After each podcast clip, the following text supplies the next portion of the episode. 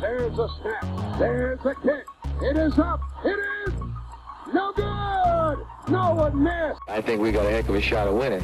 We beat anybody in the world, and I think we're going to win next Sunday. Eli Manning stays on his feet, airs it out down the field.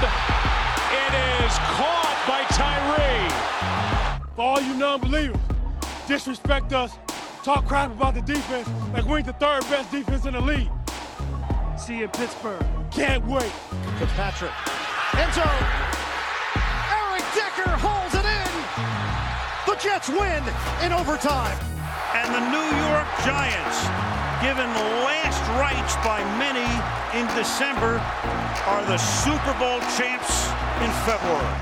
This is NFL Friday, going long on all news, reaction, and game picks for the Giants, Jets, and across the NFL on WFUV Sports.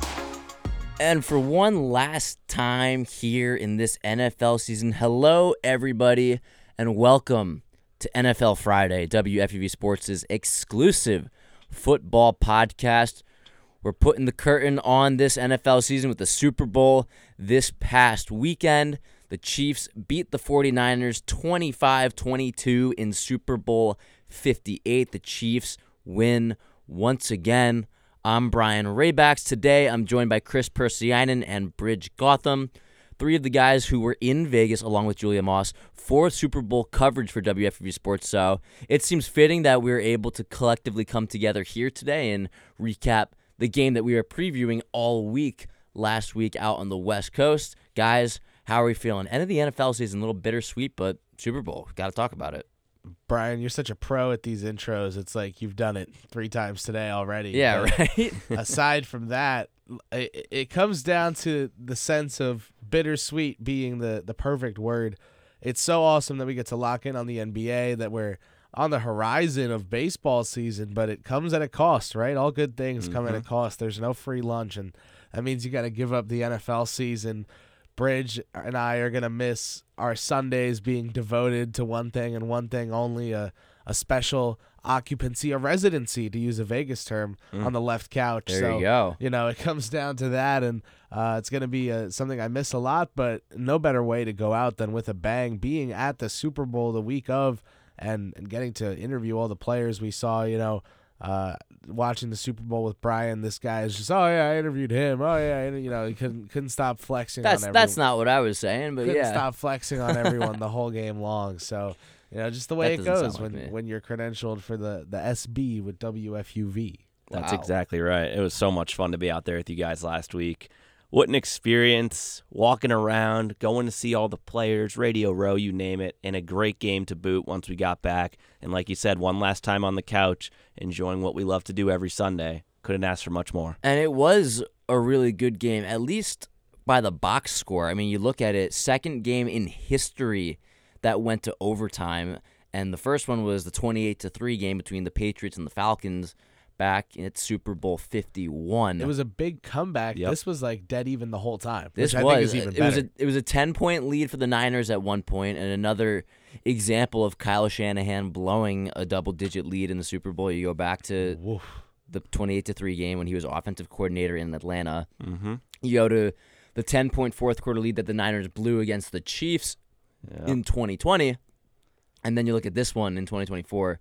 They do it again. It, I it- it was a ten point lead with six minutes to go. in Yeah. that game. That's not a fourth fourth quarter implies it took the Chiefs fifteen minutes to come back. It took them less than half. And they and they lost 31 to 20. That's the craziest part. 21 points in the last what six minutes of that Super Bowl That's 54. Yeah. But this one went down to the wire. It went right to overtime. And first, let's give credit where credit's due. The Kansas City Chiefs. I know it gives people a big groan to see them win again. This is now their third Super Bowl ring with Patrick Mahomes in the last five years. So they've done a really nice job of just maintaining that level of dominance through everything, whether it be Tyreek Hill trade getting traded. He's no longer there. Just some turnover on the coaching staff, losing Eric Bieniemy, who they talked highly of in Las Vegas, that he was coming back, making visits, drawing up plays in the playbook, have to wonder did he draw up the play to Mecole Hardman to end the game? Who knows? But the Chiefs win again, and now with them having the third ring in this kind of core with Andy Reid and Mahomes and Kelce and all those guys, Chris Jones, can we say dynasty? Can we start throwing that word out there, guys? I think so. Yeah. Three and five years. That's a dynasty. That's kind of what it takes, right? Everyone's like, okay, you have two, but you need that third to really get into dynasty levels. And they're also the first repeat champion since the Patriots in the early to mid 2000s. So so that's the thing to me. I think it's less the three.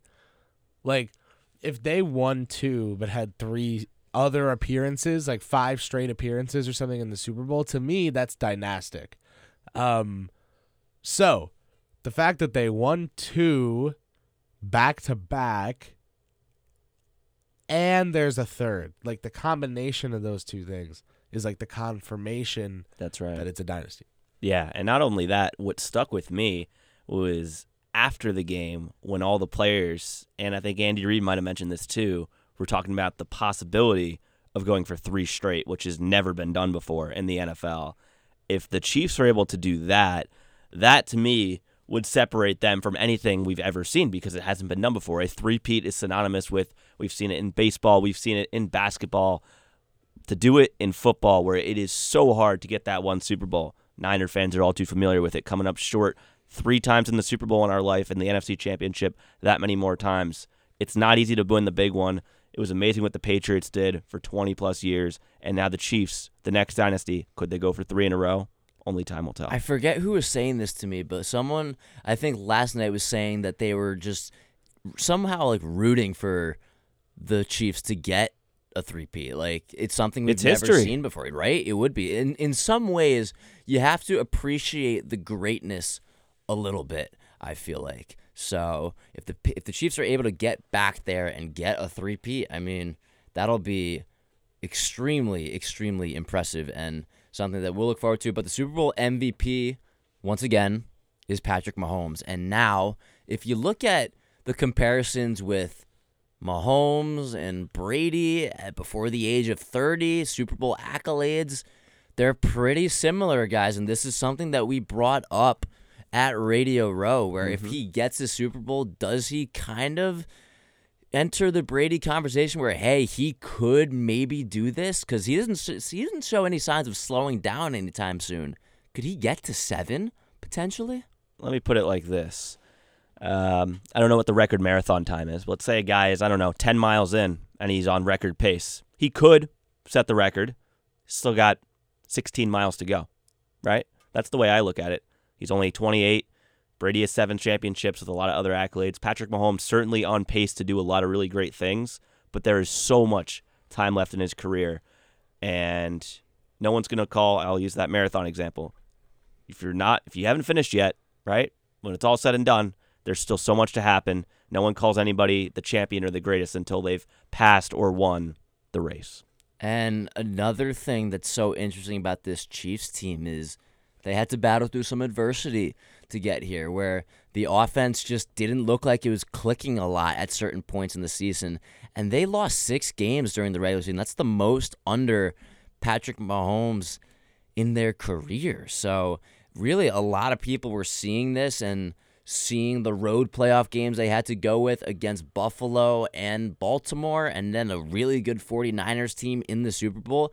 I think out of the three Super Bowls that they've won in the last five years, this one might be the most impressive in terms of the path to get there, where it easily could have gone in a different direction and they could have, you know, folded at the first hand of adversity in the divisional or AFC title games. But they were able to come through, and it just shows that no matter what, this regime, they're just always going to find a way to get there in the end. The Kansas City Chiefs are just going nowhere. I, I think the fact that the Bills are such a non factor, like legacy wise, is something. Um, I think the fact that they have been such a good team, Allen has been such a good quarterback, and they've just been overwritten by the Chiefs. Like that's where the dynasty thing comes into play with me too.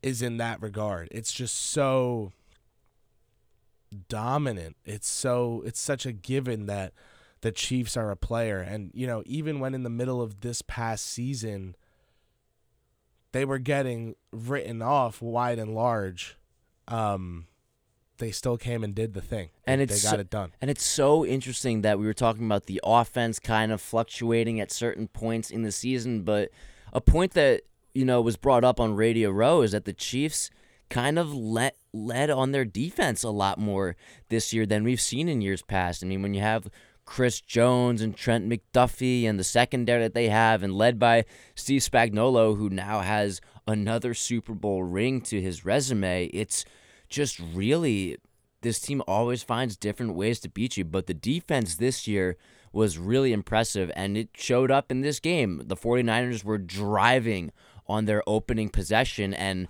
got into the red zone, but they forced a turnover. Christian McCaffrey never fumbles the football, and then you see him do it in the red zone in a crucial spot. So this Chiefs defense really stepped up all year and made some big plays in the Super Bowl when they needed it. Yeah. Talk about Steve Spagnuolo, the job he's doing. We had a chance to talk to him. Great interview with Kris Pursiainen, of course.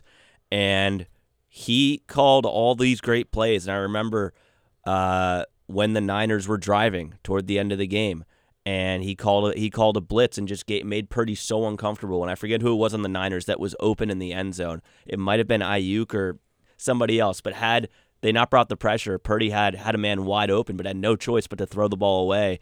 And this is just Steve Spagnuolo staying home, staying to what he knows, and really just making the quarterback uncomfortable, knowing that Purdy's a young quarterback, knowing that this is how you're going to have to win the game to stop him, to force a field goal, to get the ball back. That was so big. And back to your previous point, real quick, um, about how great Mahomes and how great the Chiefs are. Like, I had a turning point myself watching this game. I wasn't rooting for either team. I was rooting for a good game. I never had anything for or really against Mahomes. But once they got the ball in overtime, like this after the 49ers field goal and started driving, I was like, oh man, like this reminds me so much of what the Patriots and Tom Brady used to be like. This is really fun. Like I know, like I'm not jumping on the bandwagon, but man, it's hard not to kind of ride the wave and root for greatness. And now they've won what three and five years, Yeah. and they're gonna keep going. Like it's like, like this is legit, man. Like it's exciting. Like Mahomes is so special. We've never seen a player like him. I feel like it's different from the Patriots in the sense where like people just could not stand the Patriots where Brady had a way of winning that was kind of in a way like I don't want to say boring but it just wasn't really like Uh, that flashy. appealing and Yeah. flashy to watch but then you look at a guy like Mahomes and he is really just on top of everything like doing all these flashy things. You know he can throw the ball 70 yards if he wants to. He gets out of sacks. He's really athletic. Not to say Brady wasn't. They were both No, great wasn't. in their own right but yes, but yeah, it's just been kind of remarkable to see what the Chiefs have done. And uh, we're we're talking about defense. And on the other side of things, the 49ers fired their defensive coordinator, Steve Wilks, right after the game, Yep. which I thought was really interesting and surprising. But, uh, you know, you had players coming out saying that they didn't feel prepared for the Chiefs. And you had two weeks to prepare. You go through such an extensive process. And just to, like, kind of not be ready for what they're throwing at you and players vocalizing that that's pretty surprising i think that led a lot into steve wilks' departure I think it's kind of crazy that he was let go after one season, right? How do you scape? I think it's a scapegoating. I think that's the way to, that it is framed right now.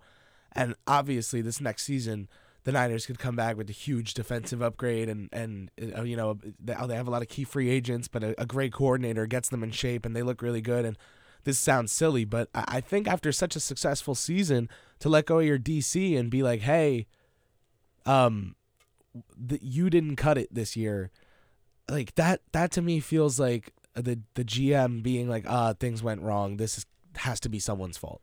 like you feel like you had to do something just because of potentially the reaction you'd get from the fan base. But like even from what I've seen, like of course if you're a Niners fan, you're upset at the loss, but I don't think anyone was like saying like I mean, yes, they could have done more, but like this is kind of like you came up short in overtime. Like what more could you really have done there? I mean, you could have you got the ball first, you chose to get the ball first, and we'll get to that. But I mean like they played a good game. It's not like they got blown out and that you can look at the defensive coordinator and be like it's all his fault.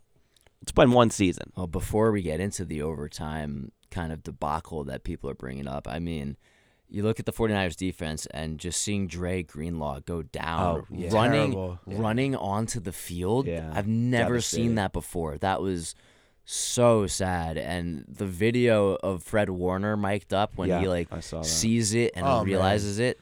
Oh, it's just so heartbreaking. So The the NFL films like from the last Chiefs 49ers was like the most motivating video ever because of the Mahomes comeback and this time it was like heart wrenching Yeah, to watch. I know. I, I don't watched know. it as well. It was great, but sad, very sad. definitely definitely really sad and our thoughts go out to him as he gets surgery on his Achilles in the off season but looking at the rest of this game got to talk overtime because this is funnily enough sin when the whole 13 seconds Bills Chiefs game happened and that game went to overtime and the Bills didn't get the ball back. Everyone wanted the overtime rules to change, and they did right mm-hmm. away. But in two years since then, we did not have an overtime game until the Super Bowl, where the new rules were in place. Each team gets to possess- the ball in overtime. The 49ers, at least some players, like weren't familiar with the rules, and I'm I'd like to think Kyle Shanahan was, but they chose to get the ball first and put the let put the Chiefs in a position where they would able to be able to know what they had to do. Yeah. And it gives you an extra down necessarily because you can play for fourth down when you know what you need to get done. And yeah, they go respond to the field goal and march right down the field and score a touchdown just as time's about to sp- expire in the overtime period. Just what do we think of the 49ers handling of the rules? Because they won the coin toss and they chose to receive. Well, listen, I'll be quick here. If you trust your offense, which you should, if you're San Francisco with all those playmakers, I don't hate getting the ball first, setting the tone, putting pressure on the Chiefs, making them feel like they have to score and respond.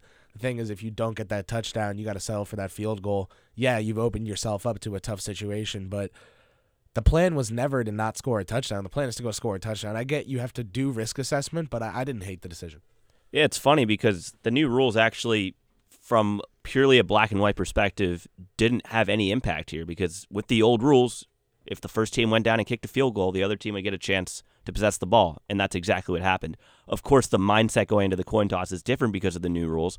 And funny enough, uh, I actually agree with Kris. I don't hate it either. I know maybe some of the players weren't familiar with it, but I think what Kyle Shanahan said after the game was the idea was Niners score, and then the Chiefs score, and then once that once you possess the ball for that third possession, that can end the game, and that's kind of what they thought. Coming up short with a field goal, like Kris mentioned, it's that's never the plan. That's how it played out, and unfortunately, you gave Patrick Mahomes the ball. That that was it. Everyone just loves doing like hindsight, like second guessing type analysis where they see the Niners get the ball first and then the Chiefs end up scoring a touchdown and winning the game. And everyone just wants to kind of throw tomatoes at the 49ers for not taking the ball second. But the thing is, at least from what Kyle Shanahan was thinking, he wants to possess the ball third because Yep. if they just trade points, then the next score wins the game. Also, the Niners did score in their opening possession, and then from that point on, you're trusting your really strong defensive unit to be able to get a stop. Now, they did not, so it didn't work out that way, but I still don't hate the decision to take the ball first. Because if the 49ers ended up holding them, no one's talking about San Francisco getting the ball first in overtime. But that's just how it goes in Yeah. these types of situations. Yeah, that's right. I'd say like the only big hindsight is is if you quite literally reverse what happened. You take the Chiefs touchdown and say that happens first in overtime. Then of course with that knowledge San Francisco would not have settled for the field goal. But that that that's the case even in the in uh in regulation. If there's 5 minutes left, it's a tie game, one team scores and then the other team gets the ball and a chance to tie. They know they have to go for it on fourth down. So I don't think that's really uh, unique to overtime. And I think that in this situation, I think you just go with what your gut is, what you think was is best. And I think getting the ball first because you want to win that game. And I, I, I think they're getting way too much hate. I think purely because a lot of the players on the mic'd up and after the game were like, Kyle Juszczyk's like, ah, yeah, I didn't know what Yeah, both teams not get the ball. look at all. Terrible look. Like what? Like, and then don't you're, say and then that, you're man. hearing you're hearing things that the Chiefs have been practicing this since Yeah. training camp. Like it's definitely not Makes things look a lot worse. Yeah, and uh, it's not that I think that the 49ers like had no idea what was happening. Like I'm sure Kyle Shanahan knew the rules, but that's just kind of the last sort of tidbit that I think a lot of people took out of this game where the Niners possessed the ball in overtime to start and the Chiefs ended up winning. But the Chiefs, I mean, the legacy is there. Patrick Mahomes has his third ring. The Chiefs have their third ring in the last five years. And who knows? Maybe you get a three-peat next year. But really, next up is just the offseason where we find out where players are going, what teams are going to make huge improvements. There's a lot of excitement going on, but I think that's a good time to kind of leave everything off and save things for another day. Thank you so much for listening to NFL Friday. So long, all NFL season Great season, long. guys. This has been a lot of fun. I got to do a lot of episodes, and this was great. Thank you to our producer Ben Oppenheimer in the back for handling the boards. From Brij Gautam and Kris Pursiainen, I'm Brian Rabacs signing off for this season on NFL Friday. And NFL Friday is a production, as always, of WFUV Sports.